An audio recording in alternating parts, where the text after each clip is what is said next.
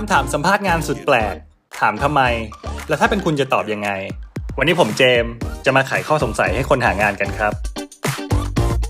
สวัสดีครับ คุณกำลังอยู่ในรายการ Career Talk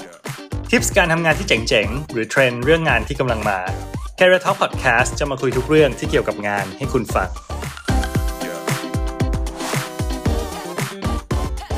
ทำไมฝาท่อระบายน้ำต้องเป็นวงกลม และแบบนี้ต้องตอบยังไงถูกปะฮะ ถึงเราจะเตรียมตัวกับการสัมภาษณ์งานมาดียังไง แต่ถ้าเจอคำถามแบบเนี้ยฮะหลายคนก็ต้องมีเป๋ไปบ้างละเพราะเราก็ไม่ได้มาสมัครตำแหน่งที่ต้องไปเกี่ยวกับการทำฝาท่อระบายน้ำเลย วันนี้ผมเลยเอาตัวอย่างคำถามแปลกๆ ที่น่าสนใจ วิธีการตอบ และก็สาเหตุที่ผู้สัมภาษณ์ต้องถามมาฝาก ใครจะไปรู้ฮะ ไปสัมภาษณ์งานครั้งหน้า คุณอาจจะต้องเจอคำถามแบบนี้ก็ได้ ก่อนอื่นเราต้องมาทำความเข้าใจกันก่อนนะฮะว่าคำถามแปลกๆพวกนี้ฮะมันไม่ใช่เพราะว่าผู้สัมภาษณ์ต้องการแกล้งเรา แต่มันเป็นอีกหนึ่งวิธีในการทำความรู้จักผู้สมัครให้มากขึ้นฮะผ่านการคิดผ่านการวิเคราะห์ ซึ่งคำถามแปลกๆพวกเนี้ยฮะมันอาจจะไม่มีคำตอบที่ถูกต้องเลยก็ได้ แต่อันนี้ผมขอบอกก่อนเลยนะฮะว่าผมไม่ได้มั่วพูดขึ้นมาเอง แต่ว่ามีบริษัทหลายที่ที่ถามคำถามแบบนี้ และที่สำคัญเป็นบริษัทใหญ่ด้วยครับ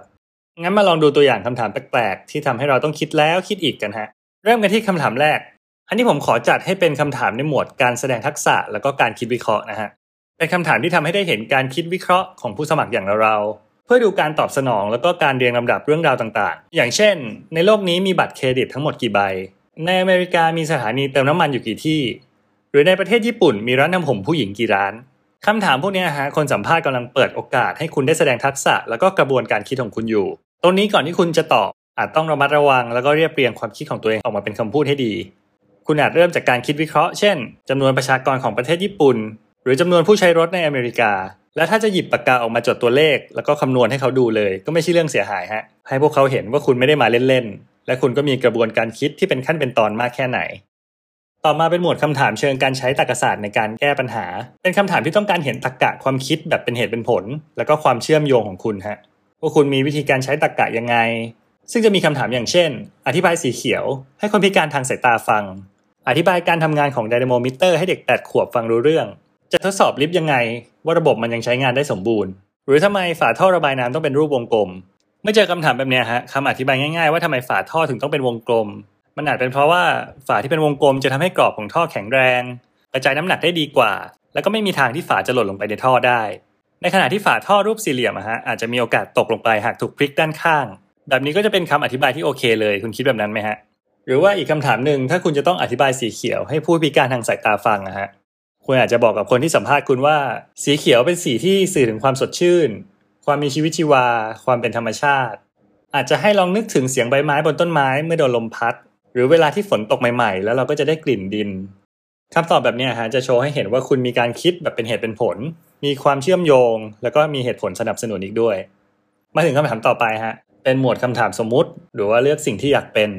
เป็นคำถามที่ให้คุณเลือกว่าอยากเป็นอะไรและทำไม คำตอบที่คุณตอบออกมาฮะจะทำให้ผู้สัมภาษณ์เห็นถึงบุคลิก หรือว่านิสัยของผู้สมัครมากขึ้น ซึ่งคุณควรจะให้เหตุผลประกอบที่ชัดเจนด้วยนะฮะตัวอย่างคำถามในข้อนี้ก็จะเป็นให้เลือกเป็นป้ายหรือสัญญาณจราจร คุณจะเป็นป้ายอะไร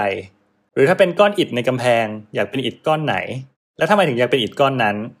การตอบคำถามข้อนี้อะฮะไม่ใช่แค่ต้องคิดให้เร็ว แต่ว่าต้องรอบคอบด้วย คุณอาจจะอาศัยสิ่งที่เคยทำกันบ้านมาล่วงหน้าแล้วก็ได้ อย่างข้อดีข้อเสียที่ไม่ว่าจะเป็นใครก็ต้องเตรียมไว้ ก็คำตอบพวกนั้นนะฮะมาปรับใช้ อย่างเช่น คุณอยากเป็นอิฐที่อยู่ฐานล่างสุดของกำแพง เพราะว่าถ้าได้ร่วมงานกันก็จะเป็นฐานที่แข็งแรงและคอยสนับสนุนคนอื่นๆในทีม การเป็นอิฐที่อยู่ฐานล่างสุดนะฮะมันก็เป็นสิ่งที่บ่งบอกแล้วว่าคุณมีนิสัยใจคอเป็นยังไง หรือว่าสไตล์การทำงานของคุณเป็นแบบไหน ตรงนี้อะฮะ HR ก็จะสัมผัสได้ และไม่แน่ภายในองค์กรของเขาอะฮะก็อาจจะขาดอิฐก้อนล่างสุดอย่างคุณอยู่ก็ได้ สุดท้ายแล้วอะครับ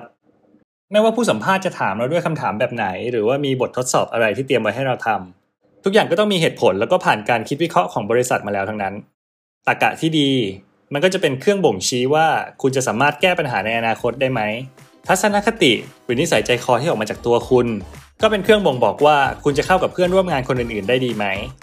และไม่ว่าคำถามอะฮะมันจะแปลกแค่ไหน คุณก็ต้องคิดและพิจารณาให้ดีก่อนตอบออกไปทุกครั้ง เพราะทุกคำถามอะฮะมันไม่มีคำถามที่ศูนย์เปล่า HR เขาก็ถามเพื่อทดสอบคุณเนี่ยแหละฮะว่าคุณมีคุณสมบัติที่เหมาะสมกับงานนั้นจริง ๆ ไหม และถ้าคำตอบที่คุณตอบออกมามันเป็นตัวคุณจริง ๆ มันมาจากทัศนคติมันมาจากความคิดของคุณจริง ๆ โอกาสในการได้งานก็จะมาถึงแน่นอนฮะ